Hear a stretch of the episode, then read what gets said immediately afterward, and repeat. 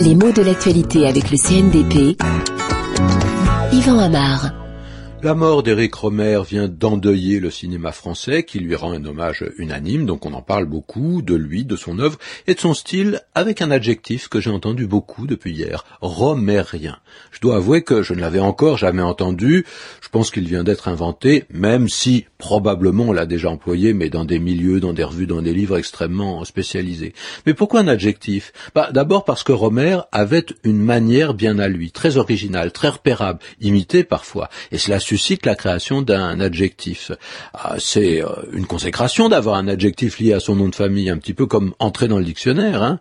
Mais ce qui est bizarre, c'est que si l'on pense aux autres réalisateurs français importants, eh bien, on ne voit pas tellement d'adjectifs. Bien sûr, on a Godardien pour Godard, mais bien sûr, il est très rare. Hein, on trouve ça dans les cahiers du cinéma, pas euh, dans des revues extrêmement populaires. Hein. Pour Truffaut, on a Truffaldien, mais là encore, euh, ce n'est pas très souvent utilisé. Alors pour Romérien, soit c'est un adjectif qui ne va probablement pas être pérennisé. Je pense que on va l'oublier dans quelques semaines. Mais le suffixe yen est tout à fait fréquent pour former des adjectifs à partir du nom de famille d'un artiste, quelle que soit sa discipline. Hein. Le suffixe yen se prête aux habitudes françaises. On le trouve pour des écrivains et il est facile d'utiliser quand, par exemple, le nom se termine par un muet. Un exemple, Voltaire, ça fait voltairien. Mais on fait aussi parfois la liaison avec la dernière consonne muette. Rabelais, qui se termine par un S qu'on ne prononce pas, donne rabelaisien.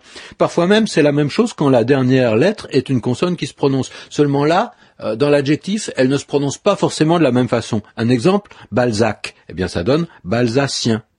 En revanche, la donne est plus épineuse lorsque le nom de famille se termine par une voyelle. Avec Vigny, par exemple, on a eu bien du mal à faire un adjectif. Il est rare qu'on l'utilise. Mais une mention spéciale pour Hugo. Victor Hugo domine tellement la littérature de son temps, on l'a tellement commenté qu'il ne pouvait échapper à l'adjectif. Mais comment faire? Eh bien, on a rajouté un L pour permettre le mot hugolien, qui aujourd'hui est relativement fréquent.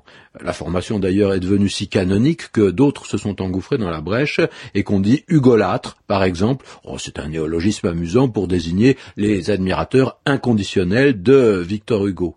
Mais là encore, quand le nom se termine par une voyelle, c'est un petit peu difficile. Dernier exemple, Rousseau. Comment faire avec Rousseau? Eh bien, on a inventé le rousseauiste.